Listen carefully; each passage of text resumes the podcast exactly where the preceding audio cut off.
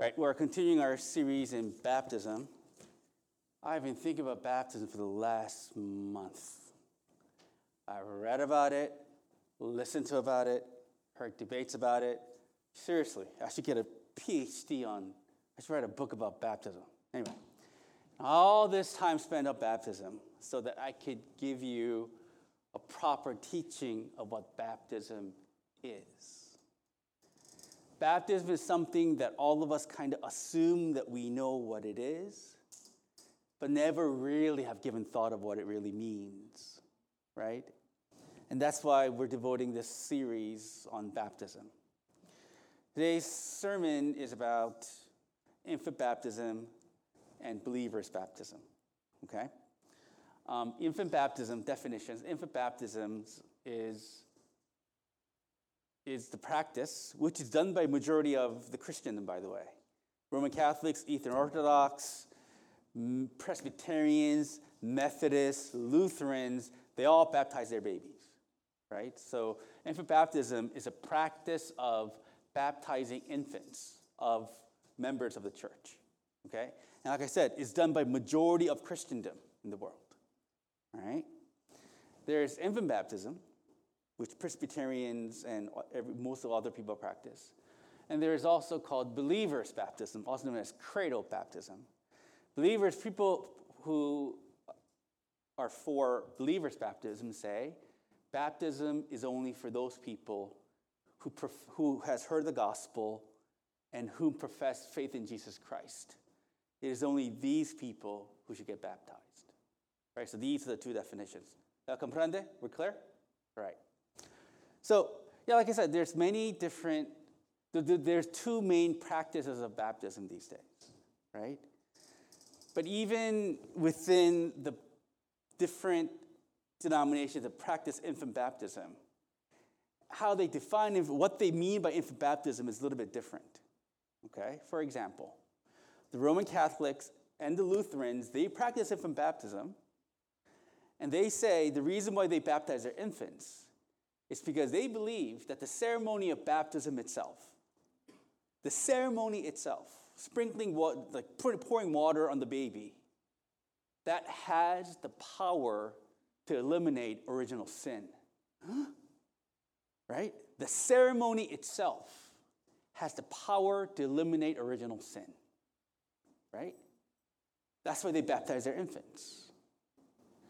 But the Catholics and Lutherans believe, even though baptism eliminates the kid's original sin, if this if the kid grows up and just not, you know, just live a wild life, then that kid can lose their salvation. Just because you pour water on the kid and the kid's original sin has been washed, it doesn't mean that kid's salvation is guaranteed. That kid can lose their salvation. Right? That's what the Catholics and the Lutherans believe. Presbyterians, on the other hand, they don't believe to that extent. Presbyterians, S P C, Pastor Williams' denomination, Presbyterians believe infant baptism does not, the ceremony itself does not have the power to save the child. It does not.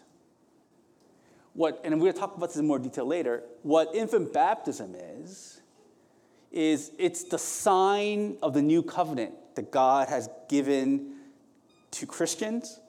And if the child's parent are Christians, they receive the sign of the covenant, which is baptism.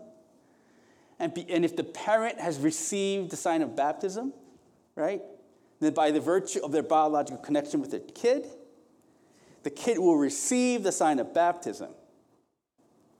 But that sign of baptism, in it of themselves, in it of itself, does not save the kid.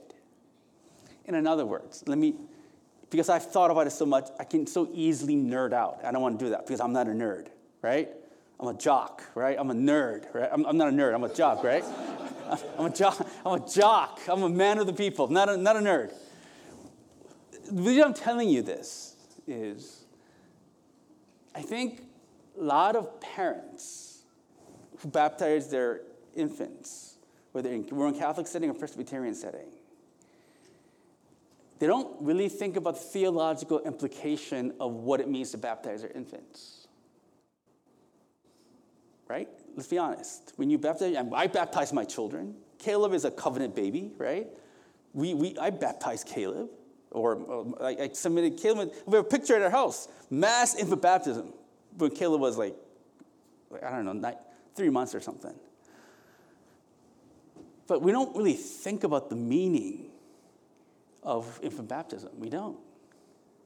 We just kind of do it for the sake of doing it. And the reason why we do it, let's be honest, most parents submit their kids to infant baptism because we want the best for our kids, and we want to somehow show God and other people that our child is a Christian. Let's be honest. Most people don't have the theological nerdydom like good old Pastor Jay, right? They just submit their kids to infant baptism because we think the baptism will mark my kid as a Christian. But if you baptize your infant in a Presbyterian church, that Presbyterian church is telling you, just because you submit your child to infant baptism does not make that child a Christian. Do you understand? Unless you're Roman Catholic or Lutheran. If you baptize your child in a Presbyterian setting, it means the baptism that your kid receives does not make your child a Christian. That's what Presbyterians believe. Similar to the Baptists who believe in believer's baptism, what makes that child a Christian is the regenerating, born-again, life, new life-giving power of the Holy, Holy Spirit that comes through the communication of the gospel. It is when your child hears the gospel, understands the gospel, professes your faith, his, his or her faith in Jesus Christ, it is then they receive, they become Christians. Okay? So if you baptize your child in a Presbyterian church, that act of baptism does not make your child a Christian. It's their faith and profession of, it's their faith and professing faith of Jesus Christ. When they do, when, when, when it happens, when they are conscious of that profession, that's what makes them a Christian. Okay. I'm nerding out, so let me just pull up the nerdum. Okay? So the question is, I'm going to spend most of the time, most of my time here, explaining why Presbyterians, because, because most of you from Presbyter- are Presbyterians from Presbyterian circle. So I'm just gonna, I'm not gonna argue from the, you know, Roman Catholic or Lutheran position. Let me argue from the Presbyterian position of why infant baptism matters. Okay, why infant baptism matters according to the Presbyterian Church. Majority of the sermon, I'm going to be like an apologist for infant baptism. All right, here we go. The basis of infant baptism is this, right? Infant baptism, they say, baptism is a sign of the covenant between God and his people. Like Pastor Williams said in the call of worship, the Bible is, in the Bible, God makes a covenant between him and his people. Covenant is a promise, an agreement, a declaration that God makes with his people. ¿La comprende? Right? I will be your God. You will be my people. God makes declarative covenant with his people. And when God makes a covenant, a promise, an agreement with his people, his, his promise always comes with a sign that represents that covenant. The best example of it is Noah's flood. Okay, Sunday school lesson, Sunday school question. So we know Noah's, Noah's, Noah's story of Noah's Ark. Flood came, forty days, forty nights. It wiped off, wiped out most of humanity besides Noah's family. And God promised Noah, I will never destroy humanity that way. That's God's covenant with Noah. I will not, I will no, I will not destroy humanity in that way. And God gave a sign confirming his covenant to Noah. Please don't disappoint me. What is that sign that God gave Noah of that covenant? Rainbow. That's right, rainbow. Doctor Jay and I, we had Korean barbecue in Woodbridge. It was pretty good. It was raining. It was a good restaurant. It has huge, big windows, good restaurant. Doctor Jay, still open? Oh, well, good, good for them. And it was raining, and as soon as we finished eating, there was a huge rainbow. And I said, hey, sign of the covenant. Or I thought, sign of the covenant. You see how it works? God makes a promise, and as a, as a, as a, a confirmation of that promise, he gives a sign, which is a rainbow. In the Old Testament, God makes a promise, a covenant with Abraham and his descendants. God says to Abraham, I will be your God, and I will be a God to you and to your offspring. I will make you and your children a multitude of nations. I commit myself to you and your, and your descendants. As a sign of that covenant, that Abraham and Abraham's descendants are the people of God, the sign of that promise is circumcision. Okay? Right? Look, God, ever since Adam and Eve fell, God's main project in humanity is he's making him for himself a new humanity. Right? He is in the project. Since Adam's fall, God's project is his making himself a new humanity, a new people, a new nation. And his new humanity building project started with Abraham and his descendants. Okay? And as a sign of his new humanity building project with Abraham and his descendants, God says, circumcise your male offspring, Abraham, as a sign of my covenant to you. Are you with me so far? Am I too nerdy right now? No. Let's go. Let's look at the let's look at the contents of that promise. This is Genesis chapter seventeen. Genesis chapter seventeen is the specific content of God's promise to Abraham and his descendants. Number one, look at the promissory tone, right? God, look at the way that God declares his promises to Abraham. He says, behold, my covenant, that's in verse four and five, I think. Behold, my covenant is with you, and you shall be the father of multitude of nations.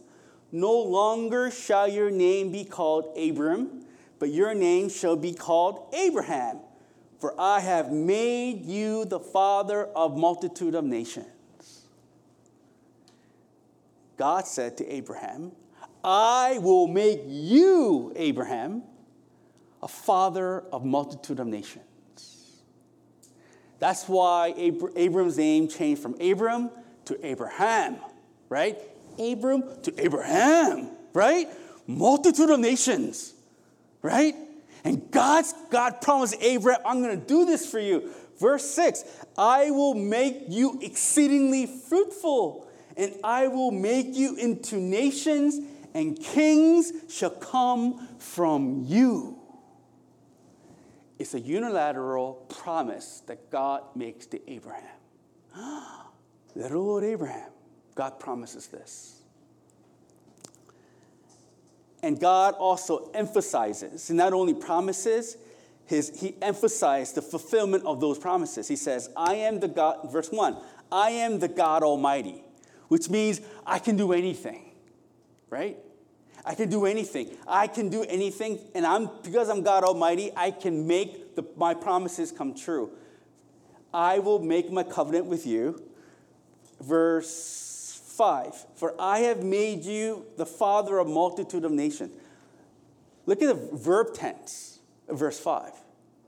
He says, I have made you. He's using a past tense, right? He says, I already made you. Even though you haven't seen it right now, Abraham, I already made you a father of many nations. It's done, dog, right? It's done. I've already made you a father of nations. Not only have I promised this to you, I have done it, man. God's emphasis on divine fulfillment. But also look at what God, specifically what God promises to Abraham. Verse eight, and I will give you and your offspring after you the land of your sojourning, all the land of Canaan. So the promise that God gives to Abraham is, is specifically tied to the land, the land of Canaan. Abraham is sojourning throughout the promised land, and the promised land that he's sojourning is the land of Canaan, and God says, I will give you and your offspring this land. Okay? All right, I should stop yelling. Okay? And and lastly, look, what am I doing? It's tied to Abraham's it's tied to Abraham's household. Verse seven. The promise is for Abraham and his children, either biological children or children who are bought at a price. These, this covenant that God makes with Abraham is tied to Abraham's household, specifically his biological child, children. That's why it's so important that God gave Abraham Isaac. Remember, God, like, he had Isaac, God gave Isaac miraculously to Abraham.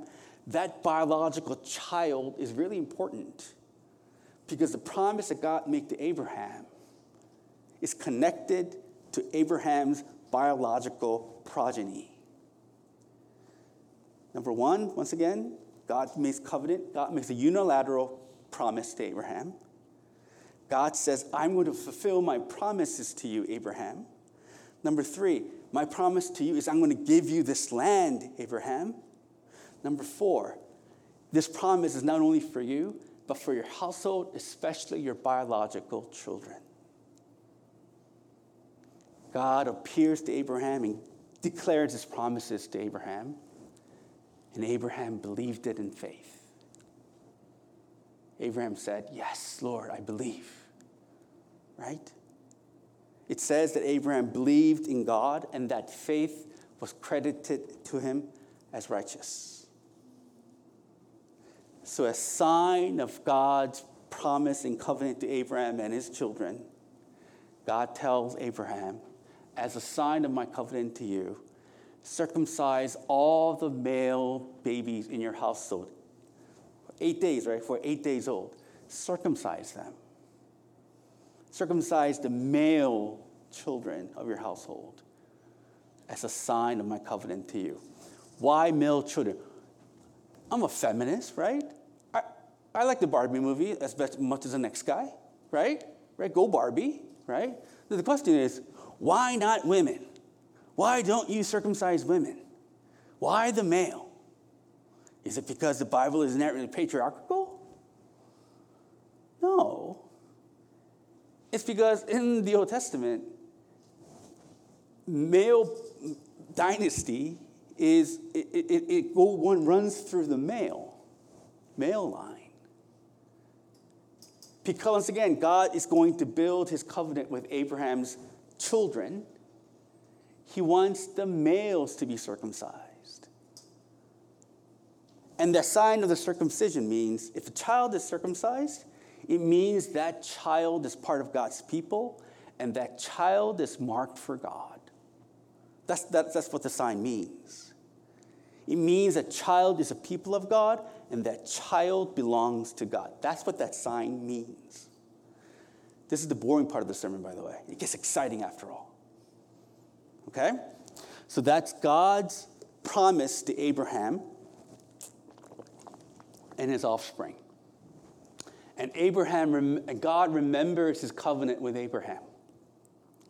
He remembers his covenant with Abraham when the nation of Israel was under Egyptian, Egyptian dominance. When they were slaves of Egypt, God remembers his covenant with Abraham, and he sends Moses to rescue them out of Egypt and into the land of Canaan. Remember, God's promise to Abraham was tied to a land. I will give your offspring this land. To fulfill that covenant, he sends Moses to take his people out of Egypt into the promised land because he remembers his covenant with Abraham. because God remembers his covenant with Abraham, God not only t- takes him out and takes him to the land, but God also gives Abraham's children his law. The people of Israel, the Jewish people, were the were the, were the, were the first human, humanity to actually, God spoke to directly and revealed his word directly. And he tells the children of Abraham, if you obey my commands, I will reveal my blessings to you. I'm the I'm in a covenant with Abraham to be my people, and as part, to be your to, for you to be my people, and as part of my people, I'm going to give you my law, and you as my people, if you obey my law, I'm going to reveal my blessings to you. But if you disobey my law, I'm going to reveal my wrath to you. That's the promise, right? But we know the story. Abraham's children, even though God told them this covenant, the Mosaic covenant, believe, obey me, you will live. Disobey me, judgment. The children of Abraham was unable to keep God's law. Right? That's what the most, most of the Old Testament, most of the Old Testament is about, how the nation of Israel, the people of God, were unable to keep God's law. That's that's what the majority of the Old Testament is about. And because they, they were not able to obey, love God and obey his word, God sends wrath upon that, that nation. His wrath culminates with them being by them being destroyed by the nation of Babylon, and they become enslaved of Babylon for seventy years. Okay? Even though they were the people of God who were supposed to love God and obey his word, they couldn't do it. God sends wrath, and that wrath was in, in the form of Babylon, and they were enslaved for Babylon for seventy years. But before this happened, through the prophet of Isaiah, Jeremiah, God reveals his plan. Jeremiah chapter thirty-one, verses thirty-one to thirty-three. What does God say? He says to Israel through Jeremiah, the days are coming, declares the Lord, when I will make a new covenant with the people of Israel. Not the old covenant that I made with Abraham, but I will make a new covenant with the people of Israel. It will not be like the covenant I made with their ancestors when I took them by the hand to lead them out of Egypt, because they broke my covenant, though I was a husband to their to them, declares the Lord. God is saying, the new covenant I'm going to make is going to be different from the covenant I made with them in the, in the desert, because they broke my covenant. He's describing Israel as an adulterous people. Jesus permits adult, divorce and adultery because in, in adultery, the adulterous p- party is destroying the covenant of marriage. Similarly, that's how God describes what Israel has done. You've broken, you've destroyed the covenant I made with you.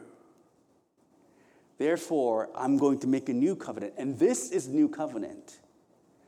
This covenant will be with the people of Israel after that time, declares the Lord.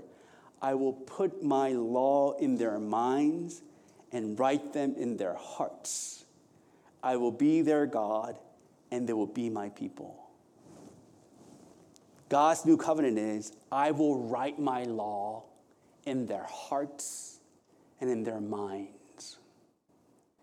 What God is promising here is, my new covenant with my people is I'm going to change their nature. Israel was unable to keep God's law because their nature did not want to keep God's law. We're reading through Romans, and I was geeking out of Romans seven yesterday. Romans seven, if you study it carefully, Paul is describing the condition of sinful nature. And this is what Paul is saying. He says, there is a sinful nature in me. There is this thing called sin in my heart, a nature of sin in my heart. When it sees the law of God, it has, you have the desire not only not to keep it, but I have a desire to go against it. Right? He says, when I listen to the word covet, not only do I not want to covet, but I want to covet more. There is something about his nature that not only dislikes the law of God, but want to live in the opposite direction. It's weird. When we see the right thing to do, not only do we not want to do the right thing, we get strange desire, strange delight in going against it. Isn't that true?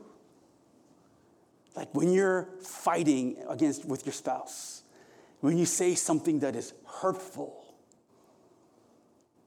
don't you kind of a little bit get a little bit of like thrill? Yeah, you do. Don't you feel a little bit of like this, I don't know how I call it, satisfaction? When you rebel, when you hurt people, when you destroy people? Yeah, you do. You may not want to think that you're that type of person, but let's be honest. There is delight to be had when we go against the law of God. Paul says, human nature, it is such that we get thrill and delight in going against the law of God. How can such people obey God's law? If that is in their nature, how can such people obey God's law? You need a new heart. You need for God to write his law directly in your heart. Your nature, your heart's nature has to change so that you will delight, truly delight in God and his law. And God says, my new covenant is, I'm going to give you, give my people a new nature. That covenant is fulfilled in Jesus Christ. Do you understand? What baptism is, listen to me carefully, people, it's not some empty ceremonial ritual that we go through. It is a representing that this nature that wants to go against God, that nature has been buried with Christ in his death. And when he is risen again, I'm born with a new nature. That's what baptism represents. And that's what makes someone a Christian. Do you understand? That is why we don't have to, uh, I gotta, I gotta preach quietly. That is why we don't have to be circumcised anymore. Hit the first long slide. Hit it, Joe or Haley. Romans chapter two, verse twenty-eight to twenty-nine. A man is not a Jew if he's only an out, if he is only one outwardly. Nor is circumcision merely outward and physical. No, a man is a Jew, which is the true people of God, if he has one inwardly, and circumcision is circumcision of the heart by the Spirit, not by the written code. Such a man's praise is not from man, but from God. Romans in Romans, Paul says what matters is not physical outward circumcision, but a circumcision of the heart, a heart that is separated for God, a new nature that the Holy Spirit gives. Philippians chapter three, verse three, three, three. For if we are, for it is we who are the circumcision, we who worship by the Spirit of God, who glory in Christ Jesus, who put no confidence in the flesh. Once again, Paul is, Paul is emphasizing the Holy Spirit circumcises our hearts. It sets our heart, it sets our nature for God. That's what it means. Galatians chapter six, verse fifteen, neither circumcision nor uncircumcision means anything. What counts is a new creation. Colossians chapter two, verse eleven, in him you are also circumcised in the putting off of the sinful nature, not with the circumcision done by the hands of men, but with the circumcision done by Christ. All these verses is fulfillment of what God tells, what God promised in Jeremiah. I will write my law in their hearts, which means I'm going to give them a new nature, a nature that delights in me, the nature that comes as a person is united with Christ. Am I nerding out? Are you with me? Then what is the sign of that new covenant when, when that symbolizes our, our changes of our nature?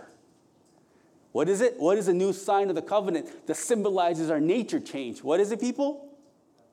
Baptism. The sign that we have received the new covenant, where Christ gave us a new nature, is baptism. That's the sign of the new covenant. Okay? You with me so far? You want a break? Bathroom break or something? Coffee break?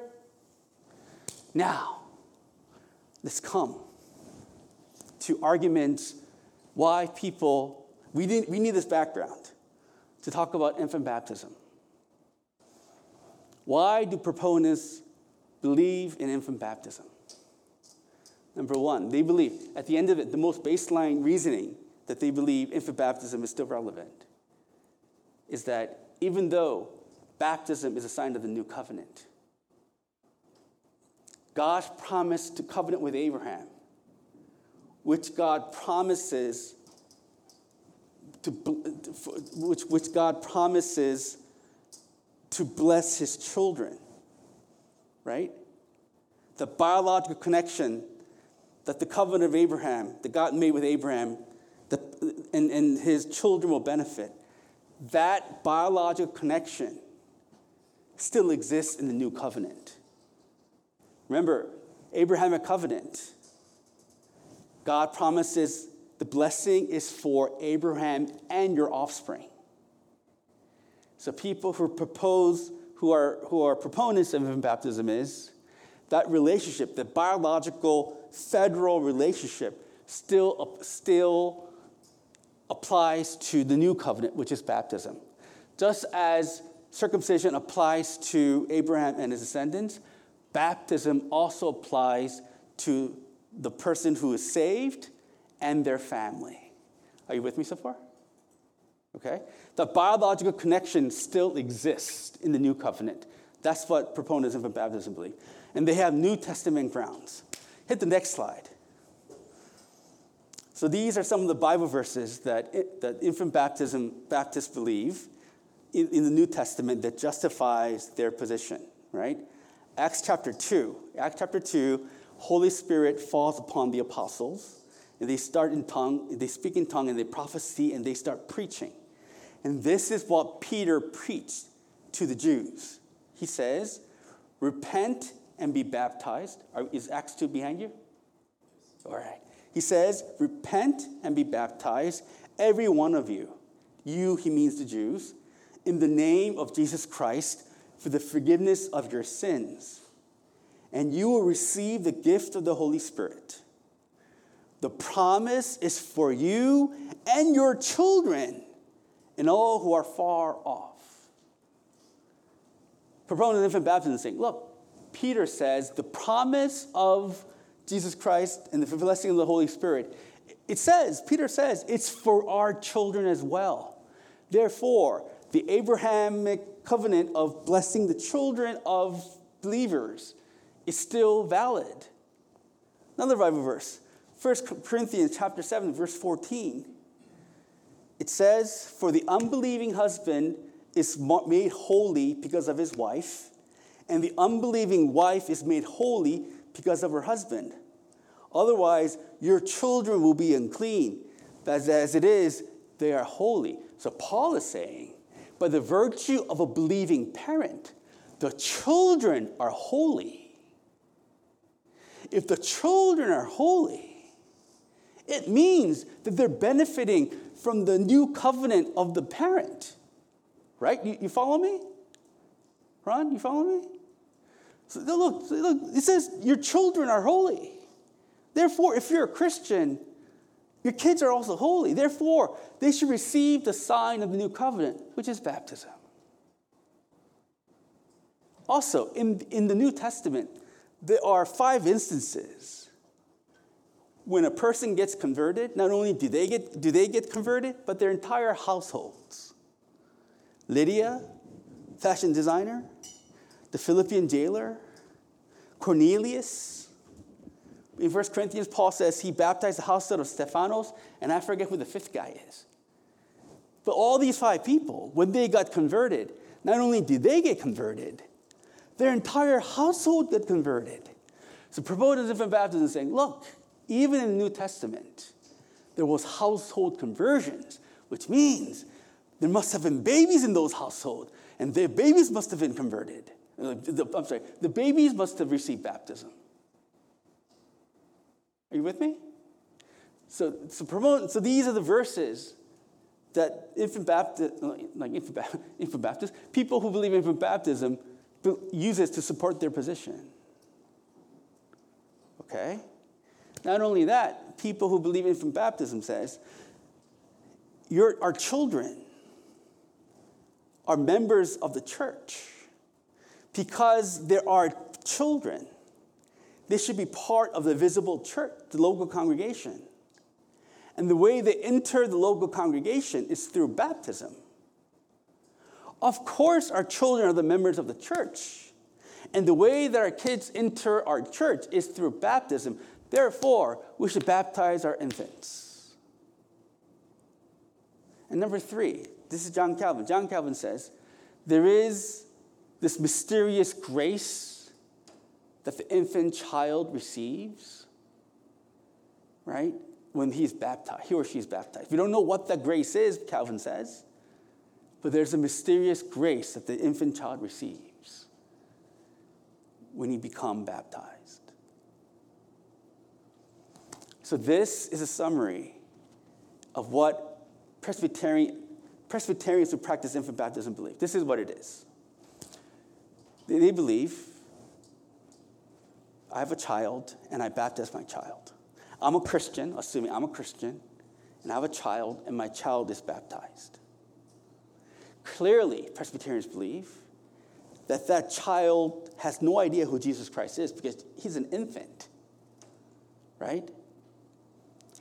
But I am, when I'm baptizing my child, I'm saying, hope one day, he's, I'm saying, I'm going to raise the child in the church, and I'm going to raise the child in the fear of the Lord, so that one day the child will truly, will, will receive Jesus Christ.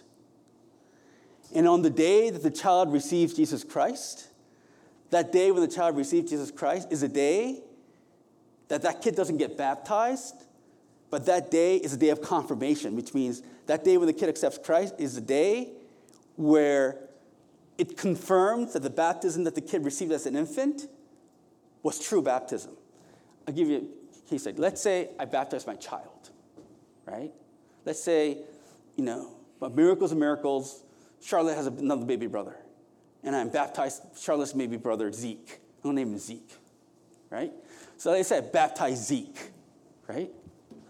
And Zeke, unlike his brother and sister, is a wild child, right? And he gets baptized as an infant, and he lives a crazy life, right? Right? And like for his seventy years of his life, Zeke lives like even sinners go, wow, That guy should repent, right? Let's say, let's say Zeke. Unbelievers are worried about Zeke, right? But Zeke, when he turns eighty years old, meets Jesus. Then the Presbyterian doctrine is, at the moment that Zeke meets Jesus, Zeke shouldn't get baptized because Zeke was already baptized when he was an infant. When Zeke comes to faith, that faith is just is a confirmation that the baptism that Zeke received when he was an infant was true baptism. Do you understand? I think that's the Presbyterian's position. Okay? Of course, in the Presbyterian model, Zeke doesn't come to faith in Jesus Christ when he's eighty. Zeke comes to faith in Jesus Christ when he's fifteen, when he goes through confirmation classes, right? But that's the logic, right? That's the thing. That's the thing.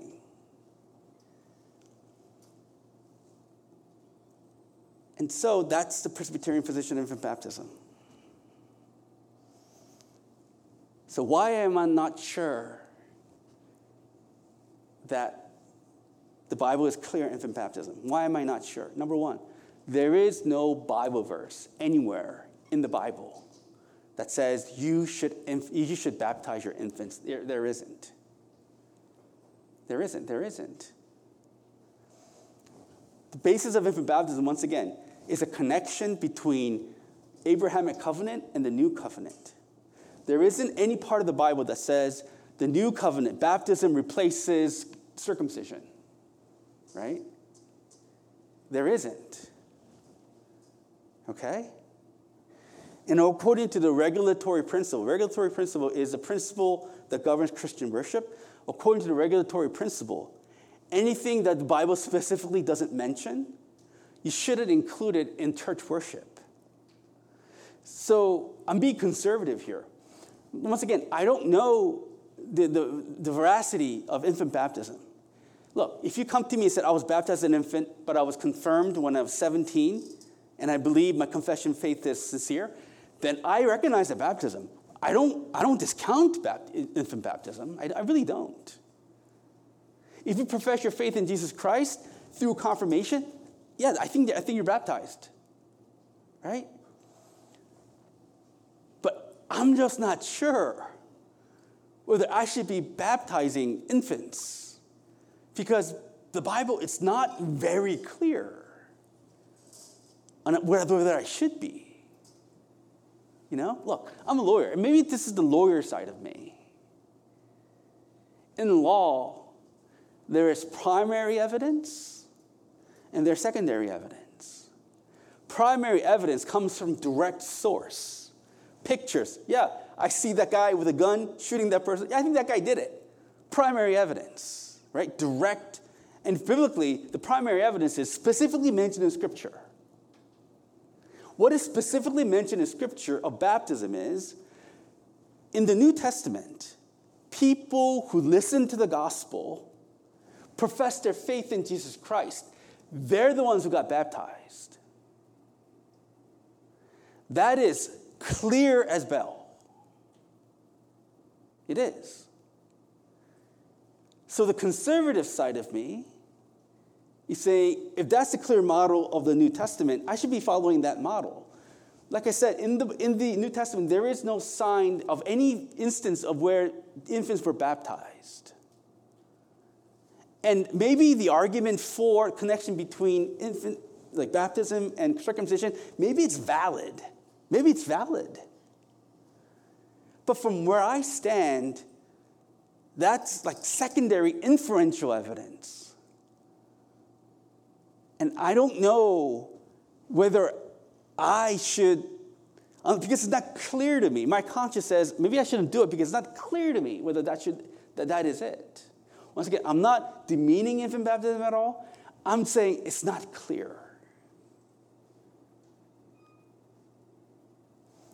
And even in the New Testament, like I said, the overwhelming evidence in the New Testament is people get baptized after they profess their faith in Jesus Christ.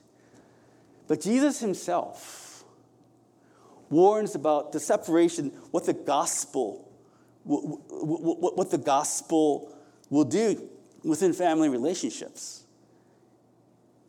Next, hit it, hit the next thing for me, please. Jesus is t- taking, like, he's saying, when you believe in the gospel, there is a new family relationship, right? Matthew chapter twelve, twelve, verses forty-eight to fifty. For whoever does the will of my Father in heaven is my brother and sister and mother. I think Jesus is saying, in, in me, you're formulating a new family bond. It transcends your biological bond. Okay? And that's what we talked about last week. First Corinthians chapter twelve, verse thirteen. For we were all baptized by one Spirit as form to form one body. Whether Jews or Gentiles, slaves or free, we are all given one Spirit to drink. Once again, Paul is emphasizing the new humanity, the new family of believers. For those who are baptized onto Christ. It's, there's a new family dynamic. Of course, you should take care of your biological family members. Paul is clear. If you don't take care of your biological family members, you're worse than an unbeliever. Of course you are. Of course there's a biological connection. But in the new covenant, there is a new family forming, which is people who are baptized onto Christ. Next Bible verse, please. Matthew ten, verse thirty-four, thirty-six. Jesus says, do not think that I have come to bring peace to the earth. I have not come to bring peace, but a sword. For I have come to set a man against his father, and a daughter against her mother, and a daughter-in-law against her mother-in-law. For one's foes will be the member of one's own household. Jesus is saying, because of me, there will be division within your immediate family members. Okay? Fathers, sons will turn against the fathers. Mothers, daughters will turn against their mothers. Sister, mother-in-laws will turn against their daughter-in-laws. There is a division within the biological family. You see it within Jesus' family. Most, a lot of Jesus' brothers and sisters thought he was crazy. You see it in the early church. People in the early church were Jewish Christians who professed Jesus is Lord. When they professed Jesus is Lord, all of their biological family members disowned them, kicked them out. The gospel did not bring unity within the family. It brought division within the family. So I don't know whether we can say the gospel will automatically, the blessings of the gospel will automatically be given to every, every member of your family for this because you're biologically connected to, to them. You understand? That's why I'm not sure. Let's look at Acts chapter two again. When Peter says this promise is for you and your children, he's not saying you should baptize your kids. What he's saying here is, if you repent in the name of Jesus Christ and receive the Holy Spirit, then your children can too receive this promise, just like everyone else is far away. If they repent, the far away here means Gentiles. Whether it is your children or whether it is your Gentiles, if your children or the Gentiles believe in the Lord Jesus Christ, they will be saved. That's Peter's main point in Acts two. First Corinthians seventeen, when Peter, call, when Paul calls the children of believers holy, this is what he means. He doesn't mean by the virtue of their biological connection with you, they're just that God considers them holy. But what he's saying here is, because they're biologically connected to a believer, they receive some form of grace that children of non-believers do not receive. By the virtue of a parent being a believer, children of believers receive a blessing. The parent can teach the child about the Lord Jesus Christ. The parent can raise a kid in the church. There is a special blessings that children of believers receive, and that is true.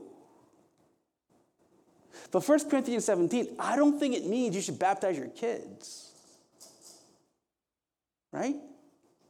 All the examples of household believers, like all the household conversions, if you look at the majority of those instances, you can kind of tell that those the, the people in, the, in those households, number one, there's no evidence that babies were included in those households. And number two, when they were bapt- they were they received they were baptized because they heard the gospel and they received it. It there's a good inference that the, these household baptism, the members of the family also received the gospel and they received it. That's why they were baptized. Once again, let's go back. S P C believes in infant baptism. Pastor Eugene's denomination believes in infant baptism. My parents believe in infant baptism. Heck, I was a baptized baby. My children were baptized babies. Clearly, not all, every one of us aren't going to go to hell because of it, right? I'm just saying, as the pastor of the church, we should do things that are absolutely clear in Scripture, which is to baptize those who profess faith in Jesus Christ. Okay? This took shorter than I thought it would. I'm very proud of myself.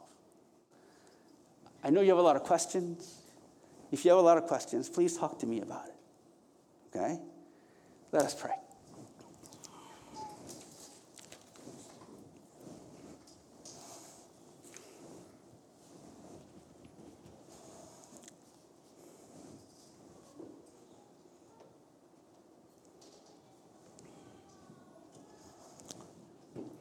Once again, this isn't more than an intellectual exercise. It is,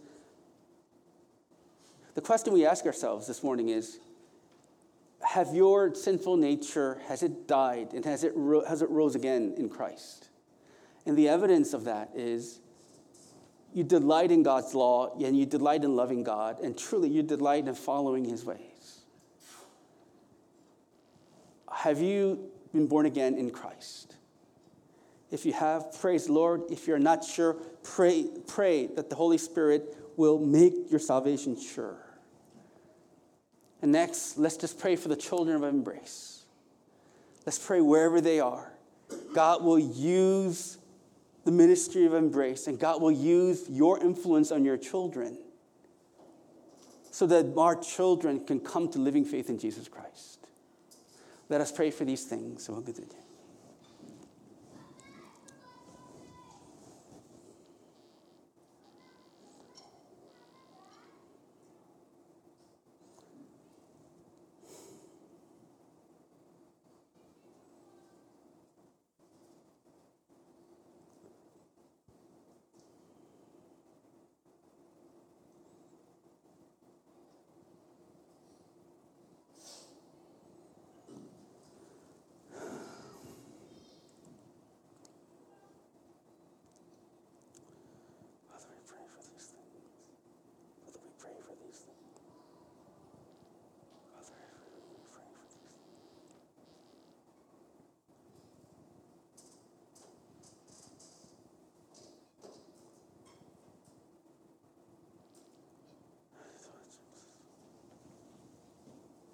We pray for these things. What matters in intellect, righteousness, love, what matters. Father, what matters, Lord, is not that we have a certain position of infant baptism or believer's baptism, but what matters is the nature of baptism itself. Father, your great plan, the work of Jesus Christ, is primarily to bury our sinful nature with you, with him, and to raise us with new natures. That is your greatest design, and that is your great work in our lives.